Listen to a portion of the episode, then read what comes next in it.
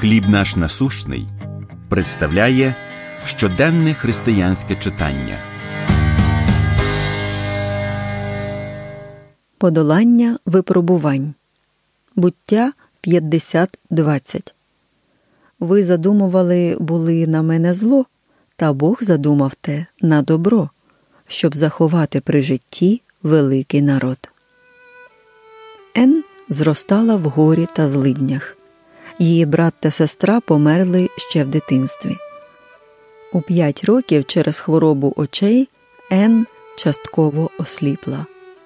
Коли Ен було вісім років, її мати померла від туберкульозу.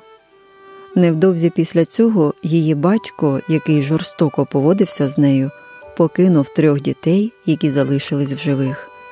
Наймолодшу відправили жити до родичів, а Ен та її брата Джиммі віддали до переповненого притулку для бідних. Через декілька місяців Джиммі помер. У 14 років обставини життя Ен покращились. Її віддали до школи для сліпих, де вона перенесла операцію для поліпшення зору і навчилася читати та писати. Там дівчина досягла значних успіхів і закінчила школу з відзнакою. Сьогодні вона відома нам як Ен Саліван, вчителька і супутниця Хелен Келлер.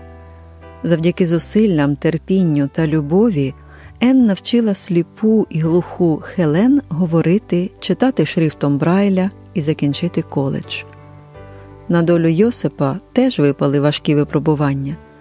У 17 років він був проданий у рабство, а згодом за неправдивим звидомаченням попав до в'язниці. Однак Бог використав Йосипа для порятунку Єгипту і його родини від голоду. Ми всі стикаємося з випробуваннями та неприємностями. Втім, як Бог допоміг Йосипу та Ен, так само він може допомогти нам і використати нас. Зверніться до нього за допомогою і настановами. Він бачить і чує. Як Бог допоміг вам пройти випробування? Як ви змогли допомогти іншим у їхніх випробуваннях? Помолимось. Дорогий Боже, дякую, що допоміг мені подолати труднощі. Допоможи мені бути помічницею для інших. Амінь. Матеріал надано служінням хліб наш насущний.